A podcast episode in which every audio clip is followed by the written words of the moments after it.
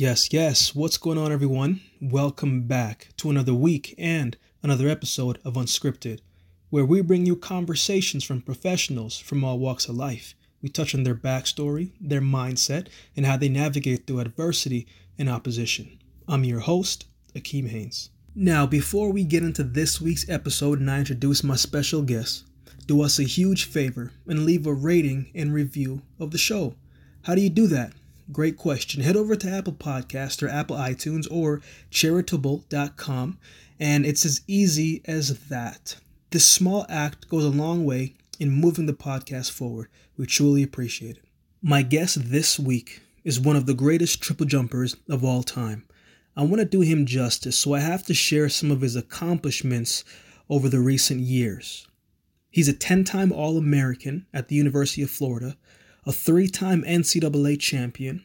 He's a two time US champion, a four time world champion, a two time Olympic champion, and the first to defend a back to back Olympic title since 1976. He is also second on the all time triple jump list with a jump of 18.21 meters.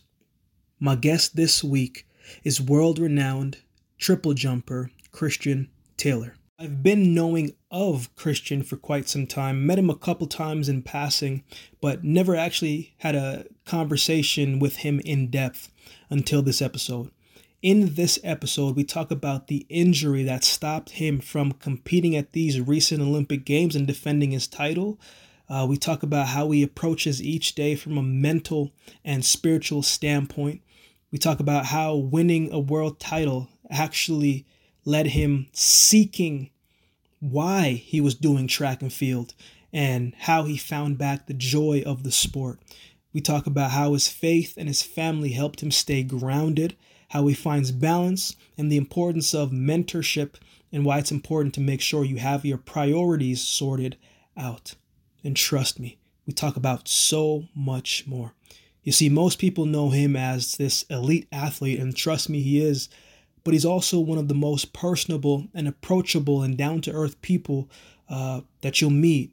This is an episode I think you'll truly enjoy. He shares a lot of great experiences and stories and advice, and he's very transparent uh, throughout this episode. Perhaps there's some things that he says today that I'm sure that you could probably apply in some stage of your life. But, you know, let me stop talking so you can listen to him. So, without further ado, enjoy this week's episode with Christian Taylor. Hey, can you hear me? Can you hear me, man? No. Nope.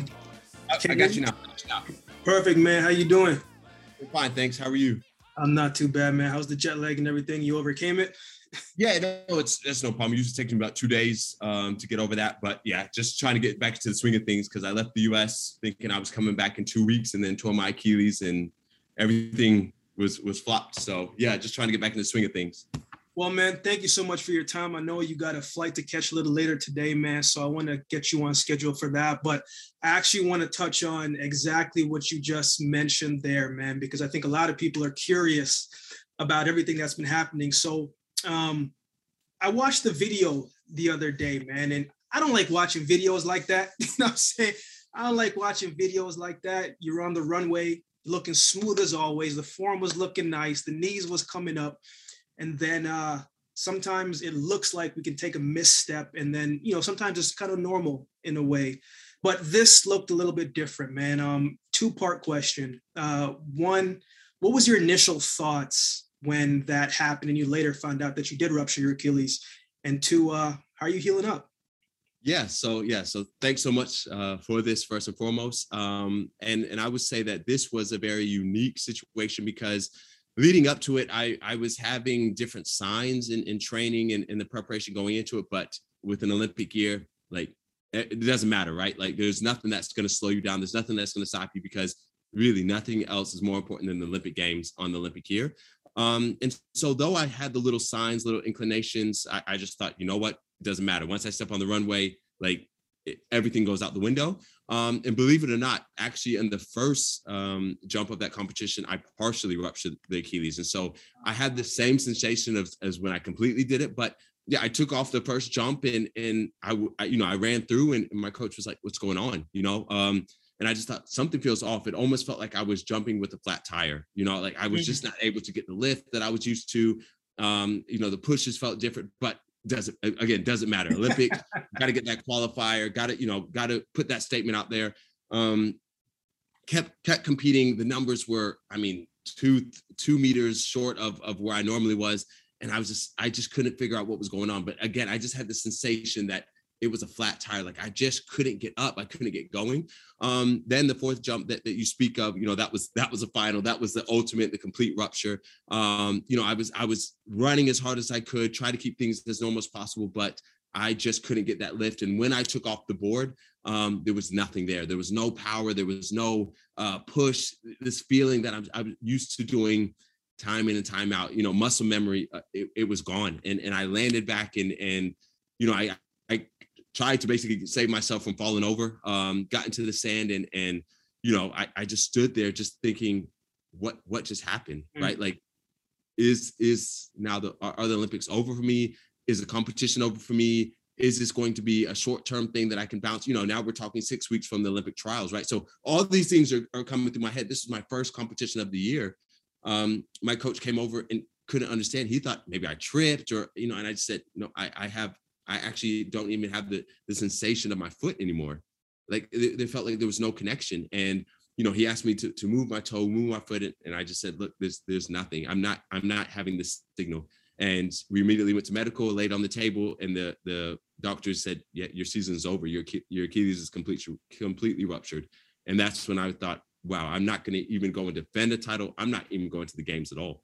Um, so that was that was a hard pill to swallow. Um, and and yeah and now to to jump to how things are going um nonstop six days a week. I can't say seven because i like to honor the sabbath but um six days a week i'm i'm in the gym i'm in the physical therapist's uh, office. I, am doing everything i can to to get back but the, my mindset is is not about getting back and returning to the sport it's it's when i come back like I, i'm coming back to be the best right like i'm coming back to to still go for that world record. And so I, if I do something, I don't do it partially, you know, I, am all in or I'm not going to do it at all. And so that's my mindset. How can I get back to be a better athlete, a stronger athlete, a faster athlete than I was before? You know, in the Olympic year, we always have this mindset of, man, no matter what happens, we just got to go do it, right? Like 2016, you know, I had to get a PRP shot in my quad because I tore my quad. And it was second nature. I was like, yo, let's just do it and let's just go ahead and make it happen even reflecting back now, Christian, do you think you should have sat out that competition or sat out that jump and maybe risk it and take two weeks to recover, but you're cutting it close to that deadline? Do you think you should have took a step back when the signs were there? I, I think I, really enough, I think it's still too too close um, for me to really take that reflection. I'm I'm sure really uh you know uh, they say hindsight is 2020 right, and I think five years. Maybe when I retire, I'll be able to properly look back. But at this time, as as you as you just said, like an Olympic year, nothing else matters. Like there is no plan B. There is no alternative. It, it's this is the plan that we've set. This is the goal that I'm trying to achieve. And anything that interferes with point A to point B, like has to get out the way, right? So sleep didn't matter to me. Uh, training, like I was just going there to defend my title. Like that that was it. And uh uh an injury, a a jet like nothing could derail me from that because I was I was so uh focused on that that long-term goal. Um I, I'm sure with time, with maturity, with you know, uh we'll we'll see how my recovery comes. Maybe you know this this uh, slogan like save a day, uh like uh, chill for a day to save a week, right? And and maybe if I would have passed on that competition, maybe I could have, but six weeks out of from the Olympic trials, you know, it's hard to think, well, if I miss this opportunity, what's to say in two weeks I'm gonna have it, right? So yeah, it's it's difficult. It's funny, even just you saying that, I'm thinking back to my situation when I was coming out, was like, yo, I would still risk it. I would still risk it anyway. And it's probably not the, the, the best thing to do. You know it's not the right thing to do, But in hindsight, when the human spirit is working towards something, man, you kind of block everything out. And so in that notion, Christian, man, I think I think this happens often that a lot of people don't talk about.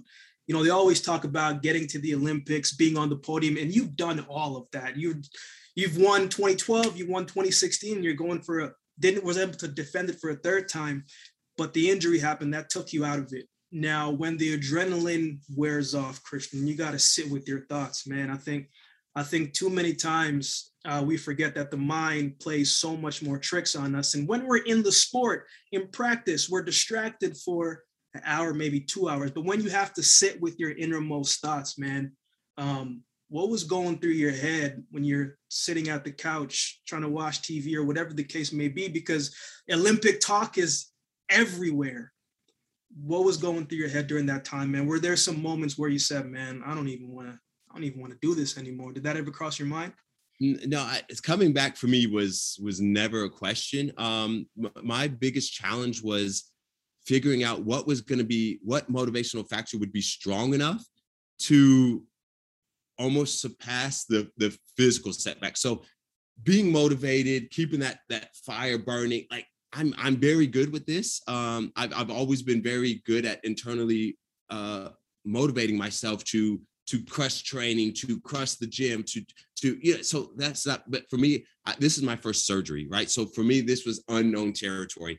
And when I was in the hospital bed and watching previews of the Olympic Games, right? So uh, you you could see table tennis players. Eh, so all you know, the Olympic Channel was going on, and I was sitting there, not even able to put weight on my foot. You know, I thought like, how did I get here? What what is happening?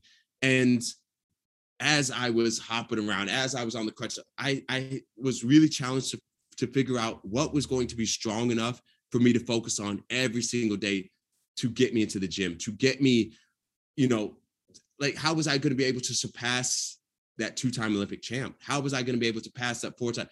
Because I knew what I was focused on in those moments was so strong. But now I need to find something stronger to to not just get me to that point, but to get me beyond that, right? And so um, as as everyone says, finding that why um, has has been this is what I've been doing a lot of self reflection on. But what really got me out of the hospital bed, what now is driving me six days a week, is is ultimately that my career is not about me, right? Mm-hmm. So when when I play into my faith card, when I I think about the legacy I want to live, when I think about what my career was ultimately about, I've now with maturity have come to a point um, that that this was I, have always wanted to entertain i've always wanted to to share joy to share hope to inspire um and i you know i reflect back to the 96 olympics right so i'm from atlanta and the 96 games were in atlanta and, and i think of you know my parents taking me there showing me what elite showing me what the top uh sports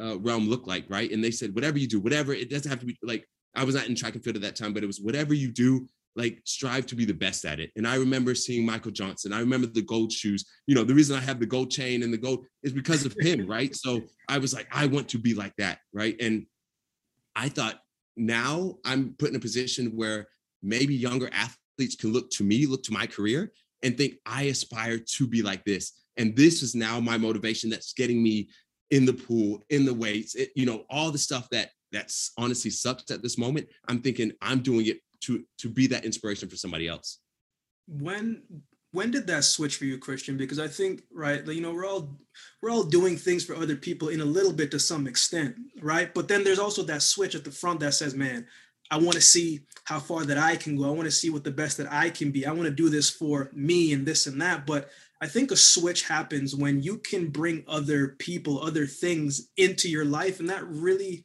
relieves some of that stress and that added pressure to it. So when did that switch kind of happen for you? One, and how has your faith helped you through your career, Christian? Because a lot of people we got to find the the things that make us grounded and sometimes people are searching for so many other things and it's not always a positive thing but how has your faith helped you throughout your career yeah so uh, uh to answer the first part the the the switch that went off for me was in 2014. Um, so this is when I was learning how to now jump off the other leg. You know, so I, I was world Olympic champion on my left leg, then had a lot of uh, patella tendonitis, had a lot of knee issues, was basically in this holding pattern, this maintenance training plan, and thought I would never be able to reach my goals, become world record holder doing the training I was doing.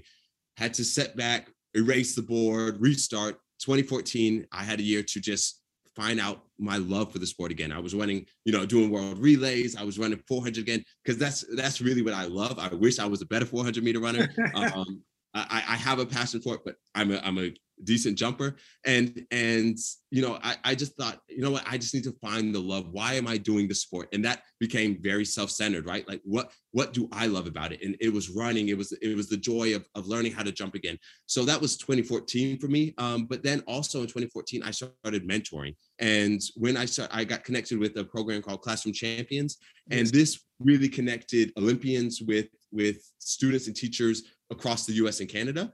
And with this um you know it was it was just the opportunity that it really simplified everything right? So i was so gun-ho on i want to be the best in history. I i want to i want to you know be the first person to run this and jump this. And when i spoke to these kids they were just they like cared nothing about that. Matter like yeah you you you jump i can jump too. You run i can run you know and it was like wow we're actually not so different right? And and that was that was a humbling but also grounding moment. And and when i share my goals with them you know because we have a goal setting thing we have a perseverance lesson. And when i share these things with them i'm saying guys like i'm preparing for the olympics or i'm preparing for world championships. I've had a setback but like i really believe i'm capable of doing this. Most of the kids are like just do it. Mm. right? And that's it. Like you want to jump farther? Jump farther. You want to run faster? Run faster and and for them it's so simple but in reality it is right? Like I just got to train harder. I just got to push harder. And so that was very humbling for me uh, and, and a very uh, grounding situation. But I think that was really the seed that was planted that started to stir up everything uh, with my mindset of, of now competing for something greater than myself.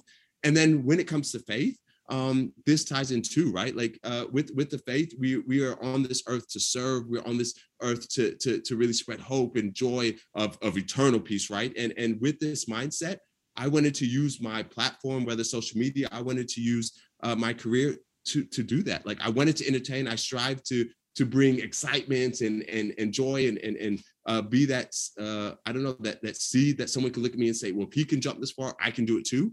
But at the same time, I wanted to be able to say, look, my career was not based off my abilities, based on my capabilities. It was really a gift from God. Everything was a gift. Hey man, you preach you preaching that good stuff. That's what I'm talking about, man. Uh, shout out to Steve Mesler though with Classroom Champions, man. Great yeah. organization, man. Uh, but let's go back a little bit, man. Let's go back to Sandy Creek High School, man, because honestly, when the, the first time that I actually heard about you, I actually saw you doing the four, right? And I'm like, yo, this, I, th- I think you ran like 45, 7, 45, 8. And I'm like, man, this guy's rolling and then I hear somebody across like the track screaming, "You just got beat by a jumper!" right?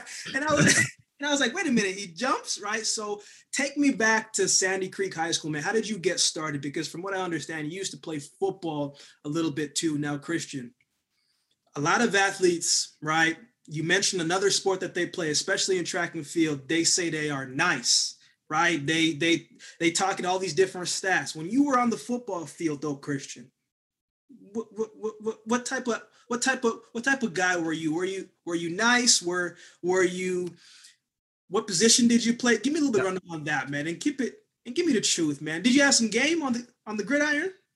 Um, so I'm gonna be really honest with you. I, I can jump, I can I can run, obviously. Um, but the problem was even with with soccer, right? So soccer was my first love.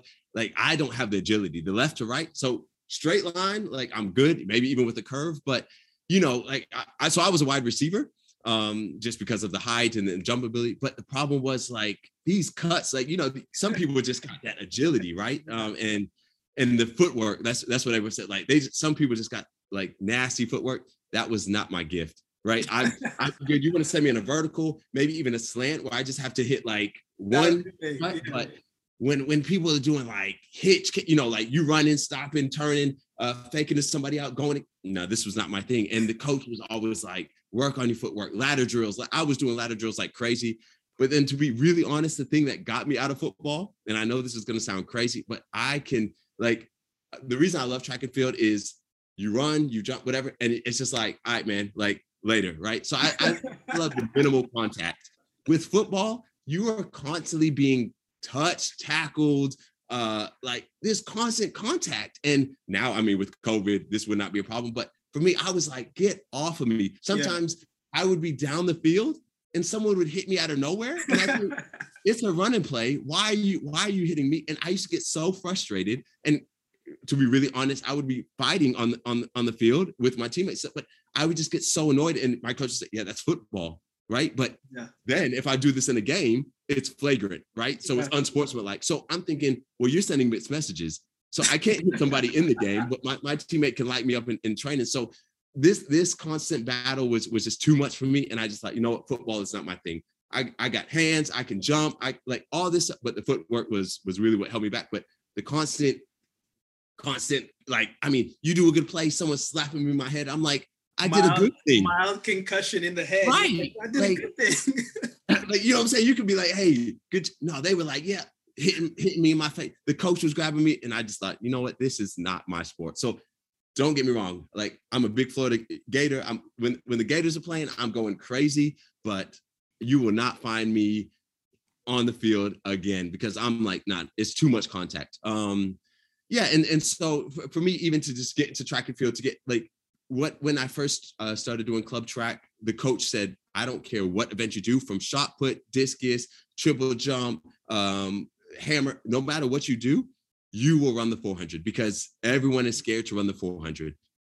And every day, no matter what we did in training, every day we had something called the final four and it was he would p- place you basically based off your event or your speed and stuff like this and you would take off and when he said go the next person would take off and your goal was to catch the person in front of you yeah but then at the same time you cannot be caught from the person behind you and so this was this taught you competitiveness. I mean, this was my first time I was introduced to adrenaline, like you know, because you're running scared, but at the same yep. time you're also trying to catch the person. But if you got caught, you had to do another 400 right? So it was just like mm-hmm. you were like, you're not catching me, not at the end of training, right? So yeah.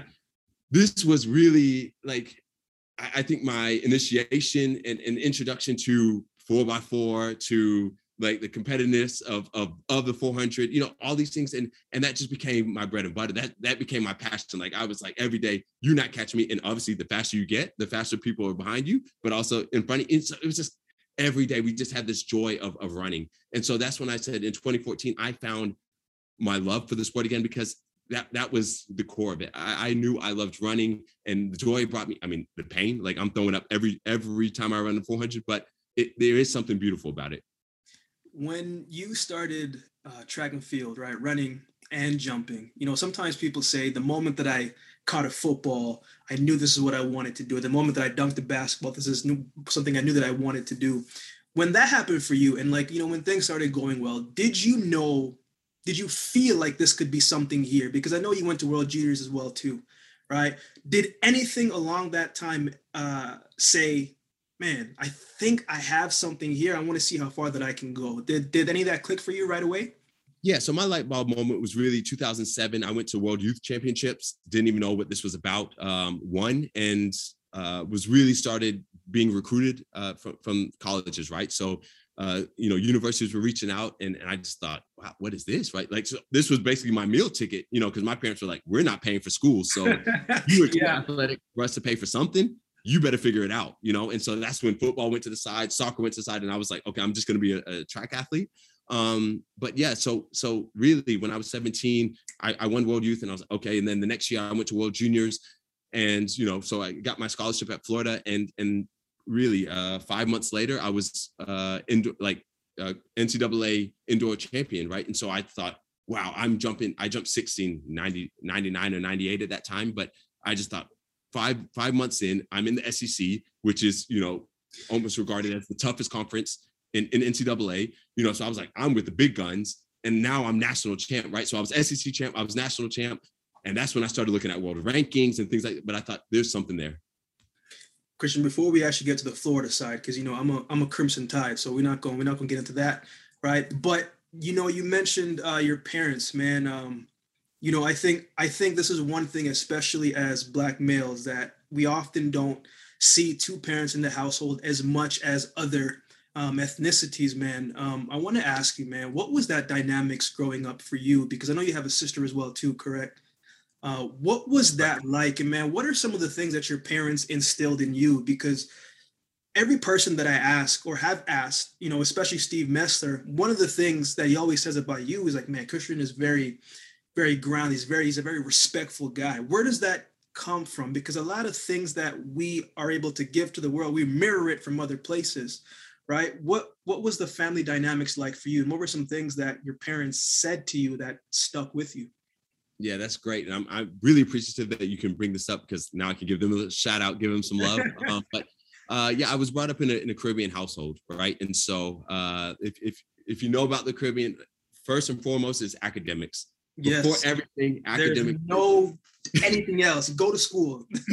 exactly and so um, I, I feel like i was blessed to have the yin and yang so my mom is very uh, academic very scholar driven uh, my dad is very athletic driven right and so the problem but I don't say the problem. The reality was that my mom had the final say, and if my grades weren't up, there was no sports, right? So, regardless of my talent, regardless of my dreams, my mom was like, if you're not taking care of the academics, you're not going to practice. You're not like, so you're not going to do what you love, right? And so, I think having this uh, as a foundation uh, was very important for me because it it of course gave me the ability to when i'm in a position i have to hang up my spikes i'm going to be able to get a job i'm going to be able to, to function in this world um, but it also showed me what was what was really important in life right because athletics is what you do but your brain and and, and what you know is, is who you are right and so um, you know and, and even when i got to university uh, uh, the reason I went to Florida is because uh, when when Mouse recruited me, uh, you know, he was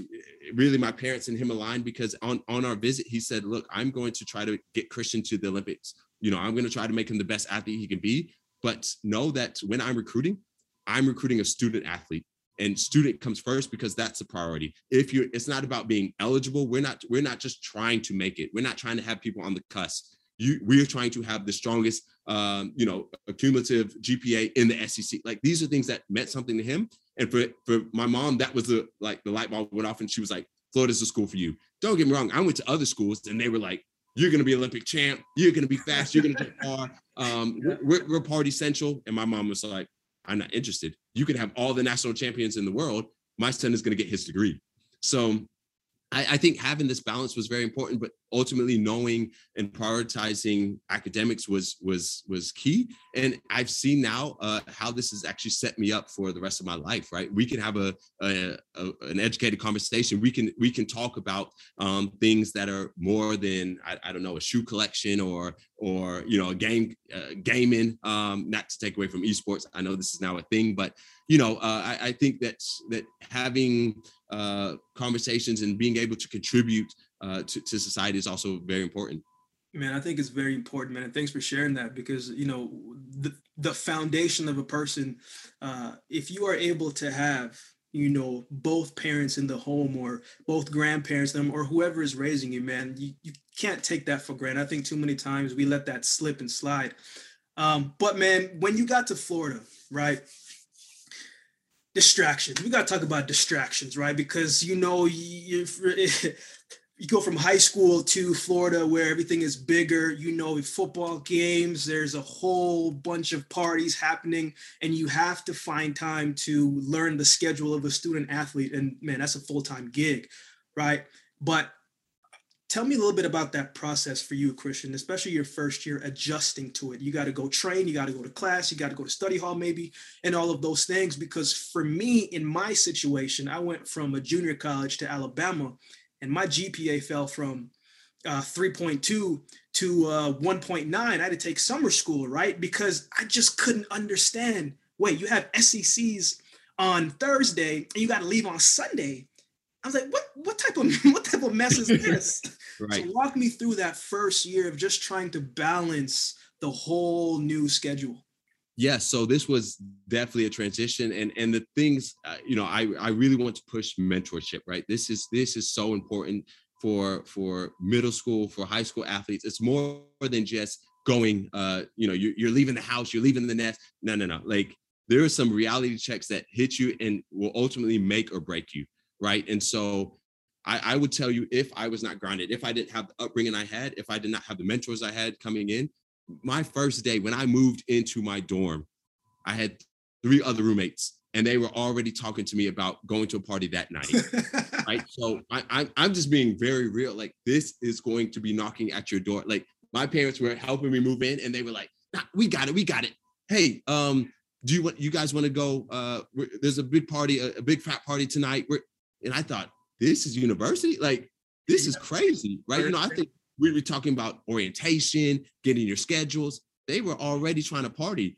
Um, then on, on on top of this, right? Like it is balancing sport and school. So you're now going to work with an academic advisor, but your classes are going to be at 8 a.m. then you're going to have study hall. Then so you're going to have to put all, in all these hours, plus be able to to train full time. And it's exhausting at the beginning, you know. So I remember the first week, I was just flat out dead because I was I had this super early uh, class. So I think I was I was in class from maybe seven or eight until three, and then we had practice at three thirty. Then we were uh, at practice from three thirty to maybe six o'clock. Then we had like dining hall at at six thirty seven. Then I had study hall from eight o'clock to, to 10 o'clock.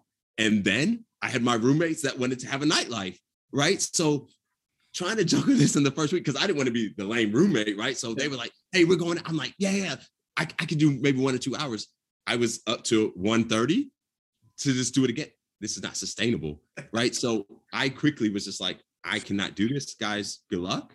Um, but you, what I'm, I say all this to say, like, if you have a mentor, if you have somebody that can just plant the seed hey this is what this is what you're going to be uh, introduced to it's not I, I, think college is a time of life where you find yourself and you know you you you basically see how far you can be stretched and and you you find out you know what you can take on which but at the same time if you have this in mind you can say look i i can try a little bit but i know the most important thing is my academics then i need to be actually a, a, really good teammate. I need to make sure that I'm taking care of my job on the track to become a better athlete, but also, as you know, um, it's it's the team spirit, the team camaraderie is very important. If you're not holding your own, you're gonna have that difficult conversation with the coach. Like you're here on scholarship, um, you're not taking care of your thing. We're gonna find somebody else that's going to, right? And and I've had that reality check.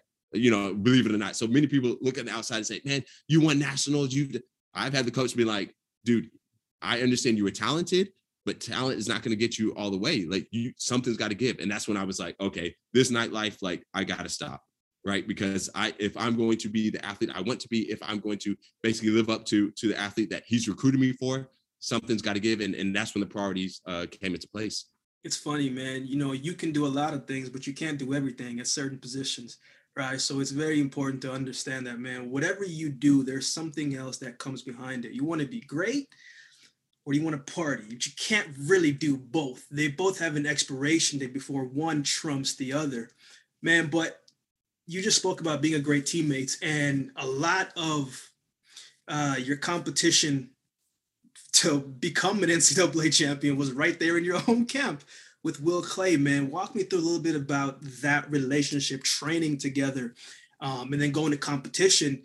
And I mean, you guys talk a little mess to each other. I know it. I know it happens a little bit, Chris. I know oh, it happens a absolutely. little bit, man. So what, tra- what's that? Training was, yeah, training was more brutal than I think I've ever experienced in my life. Right. So we had trash talk like I've never experienced. Um, I mean, we were really getting after it day in and day out. We were so competitive. Um, and, and we were competing in the classroom, we were competing in the weight room, we were competing with the nutrition, you know, like how's your weight? Oh, this is my weight, right? We were competing ab challenges. I mean, we were so competitive.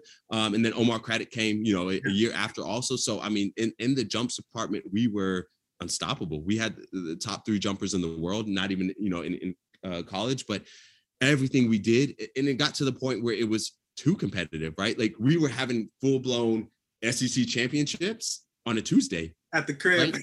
And and that that just doesn't make sense. And again, when I talk about sustainability, you cannot keep this, right? So the coaches would actually separate us because every if we did drills, it was who's who was the best at the drills, who was the fastest at the drills. Water break, okay, who can go and get the water, come back, and and so this was healthy and unhealthy at the same time. But then, I mean, this dynamic just got into the position when we built this confidence and we also built this connection with each other that every competition we went to, we knew when it was Will and I that that's it. Like we knew it was just this is just another day in practice. And we would say that. Many coaches would say, "Hey, this is the championship," or "This is the a, a dual invite," and, and, they would hype. Our coach would say, "Guys, this is another day. Eh, this is another day of practice because mm. the same thing you guys did on Tuesday would win this competition today. The same thing you did on Friday would win this competition. So you guys have fun. And, and you know, so that was our raw raw. It was like, you don't need to do anything out of body, anything special. Do what you did on Tuesday. And we carried that all the way to to world championships, to the Olympic Games. Like this is what Will and I would do, you know. So of course we would trash talk to push each other. We would trash talk to get that fire going. But ultimately, when we were at the championship, we weren't thinking about the competitors. We were we were just like, hey, we do this day in day out we don't need to learn how to jump. We don't need to to try something special. We're jumping almost 18 meters in training. We're jumping 58, 59 feet week in week. Hey, get on the board and like I'm gonna be ready to respond. And when when I jump, you better be ready to respond. And that was that was kind of the the dialogue that we would have, but we just had this confidence like no other.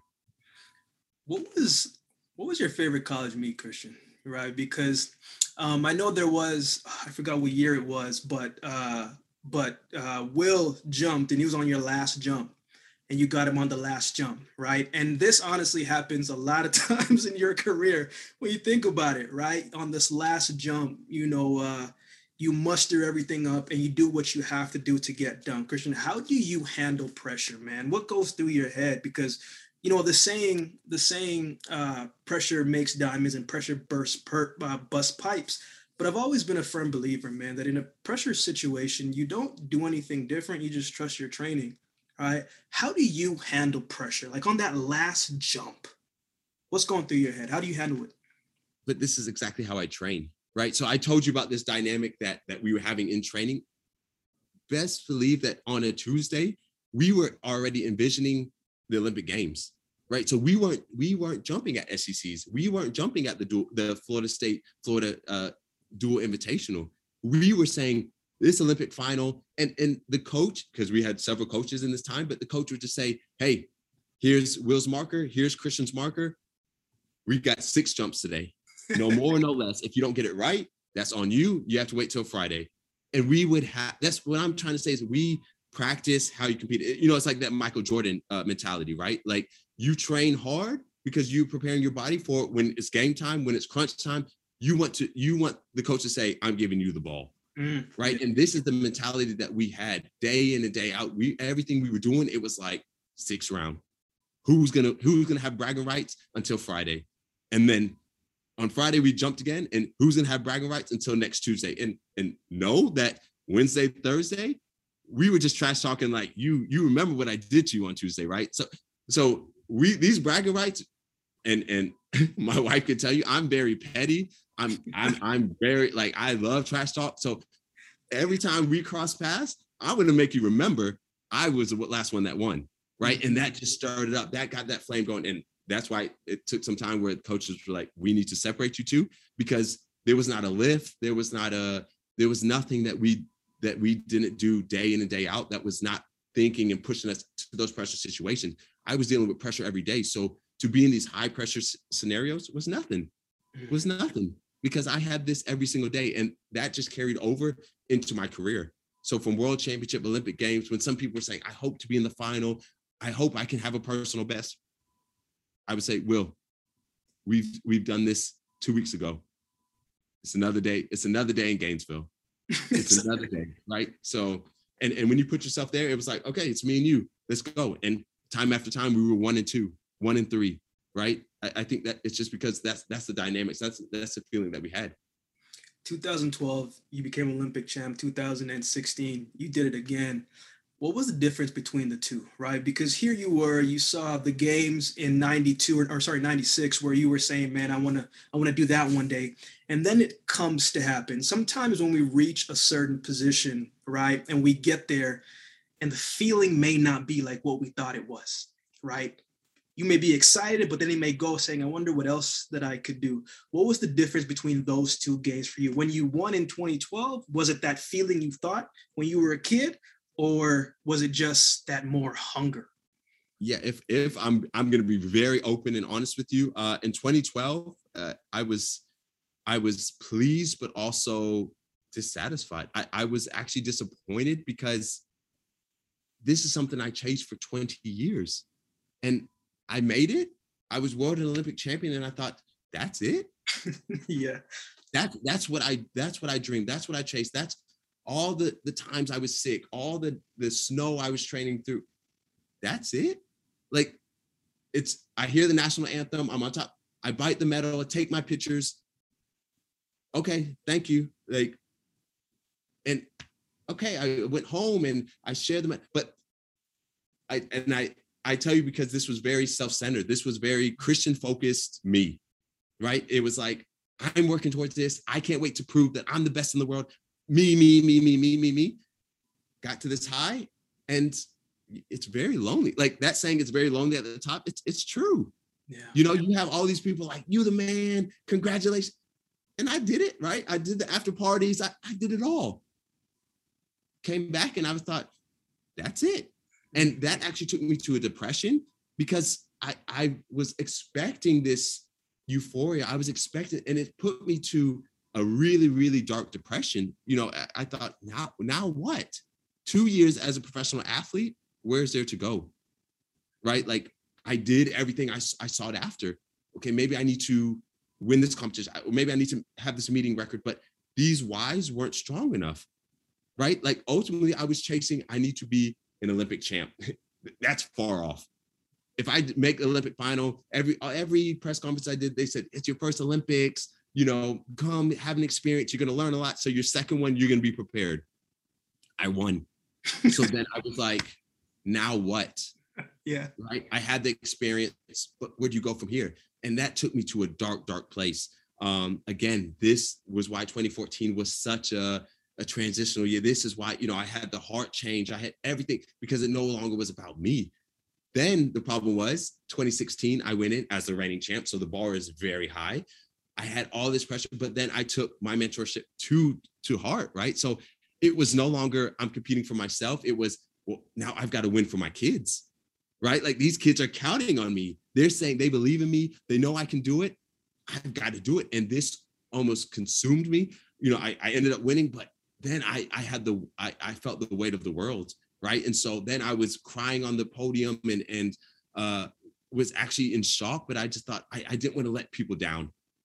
And now it got me to the point where, you know, when I was in the hospital bed, I, I want my career to be about me. But now, again, now it's so faith centered that I'm like, but I know God loves me regardless of my performance, right? I know my identity is not on how far I jump, how fast I run.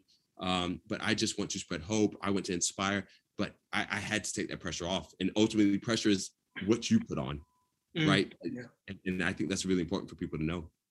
Christian, what would you say to someone, man, with the let me rephrase the question with the pandemic still we're all still dealing with it with the impact it made in 2020 um, and the things that it's done to people both physically and mentally and you know people trying to rebuild in so many different ways we're all still recovering from it man. What would you say to someone listening christian who is really feeling the the heaviness on their shoulders in their mind in their hearts man? What were what are some things that you could say or would say from your experience that would help uplift them and and and and and make the day or the week a little easier for them the best the best gift tool anything the best thing i could give you at this time is get into the word um eh, this is obviously very believer based but it you know it talks about what you're building on what you're standing on and i'm going to be very honest i was i was shaken and rocked during the pandemic right like the Olympics uh, were postponed and eventually lost for me. Um, at this time, my fiance, my fiance and I, you know, she's uh, was in Europe. She was stuck in Europe. I was I was stuck in the U.S. So I was, you know, away from from my best friend. Uh, my family is in Atlanta, so you know, being distant. So everyone can relate to this isolation uh, feeling, and we were also being told to socially distance, right? So my heart was torn. I, you know, I wasn't able to have the, the same um, interaction with people. But then it was the, the best thing I got out of this time was was starting a a like a, a guys um, Bible study group. You know, and it was just like, look, we're all struggling and we can be vulnerable this, we can be disappointed this time. Um, there was a lot of the Black Lives Matter movement, you know, a lot of killings and stuff. So the pandemic was was really hitting people in, a lot of different ways.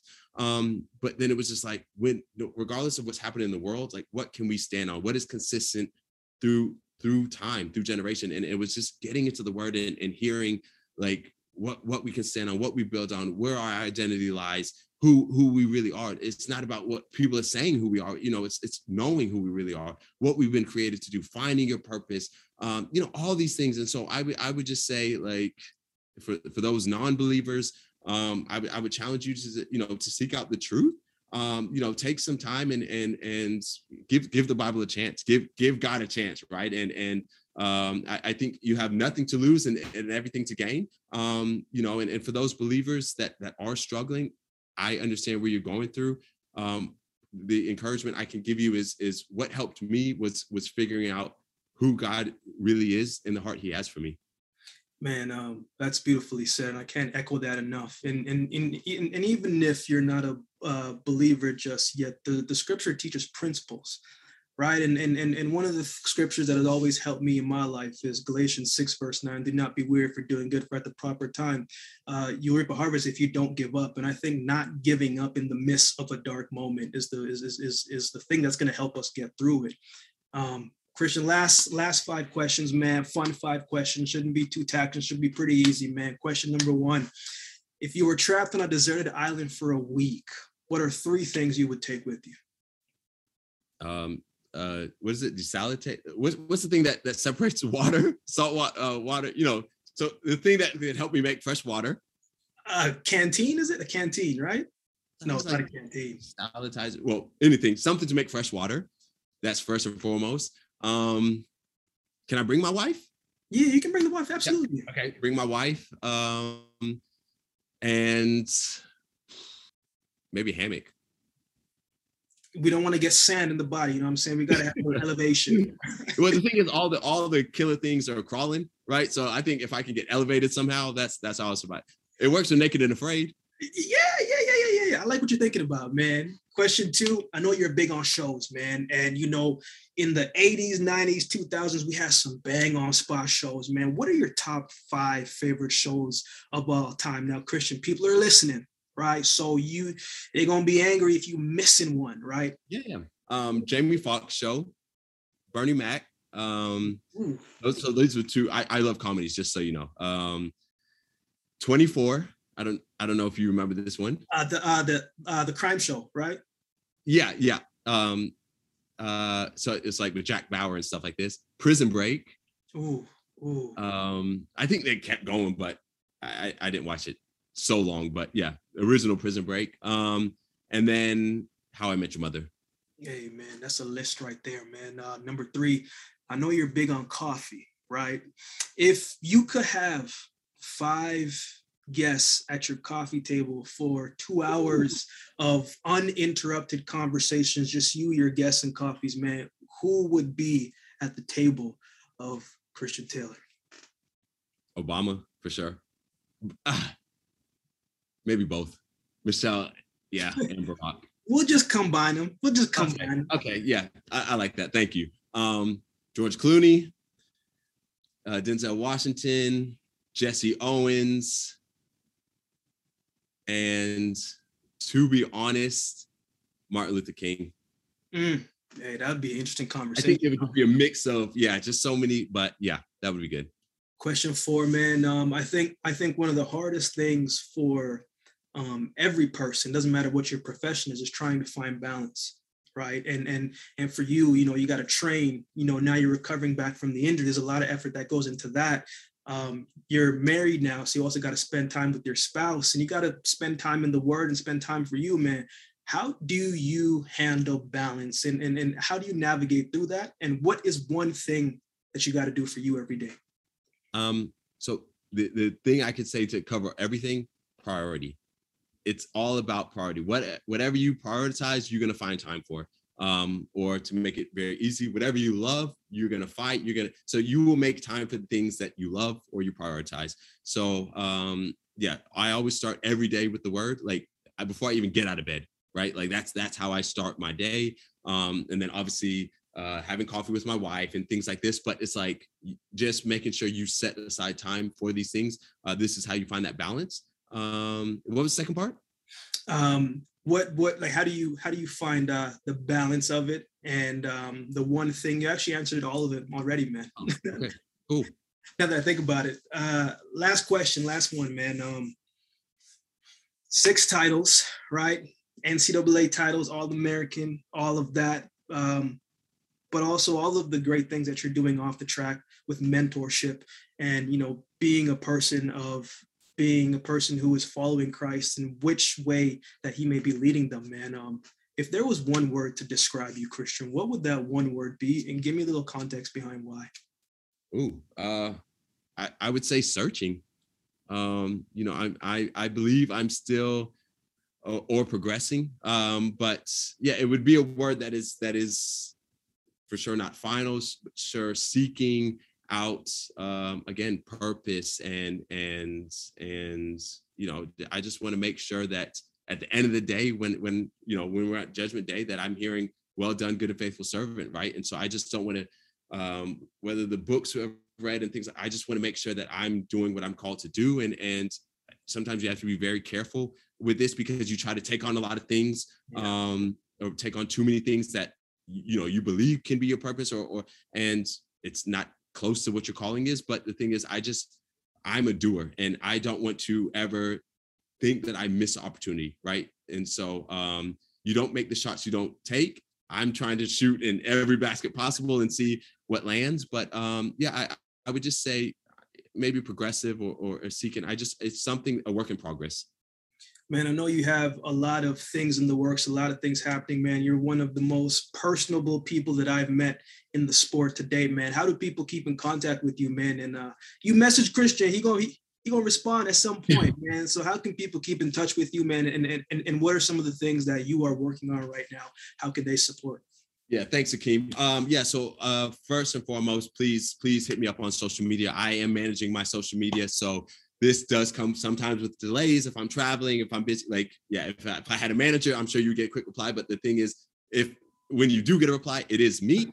Um so yeah please follow and and and message me. Feel free to message me at taylor to jump. Um and and outside of that again you know shout out to classroom champions. Obviously you know uh you know steve mesler he's doing great great things with this nonprofit. We're really touching the lives of hundreds of thousands you know across the americas um, and you know continue trying to find ways to grow but we we know our future lies with them. So uh you know it's, it's really important that we can just um, continue that mentorship continue to to plant seeds uh, that can help them have better life experiences.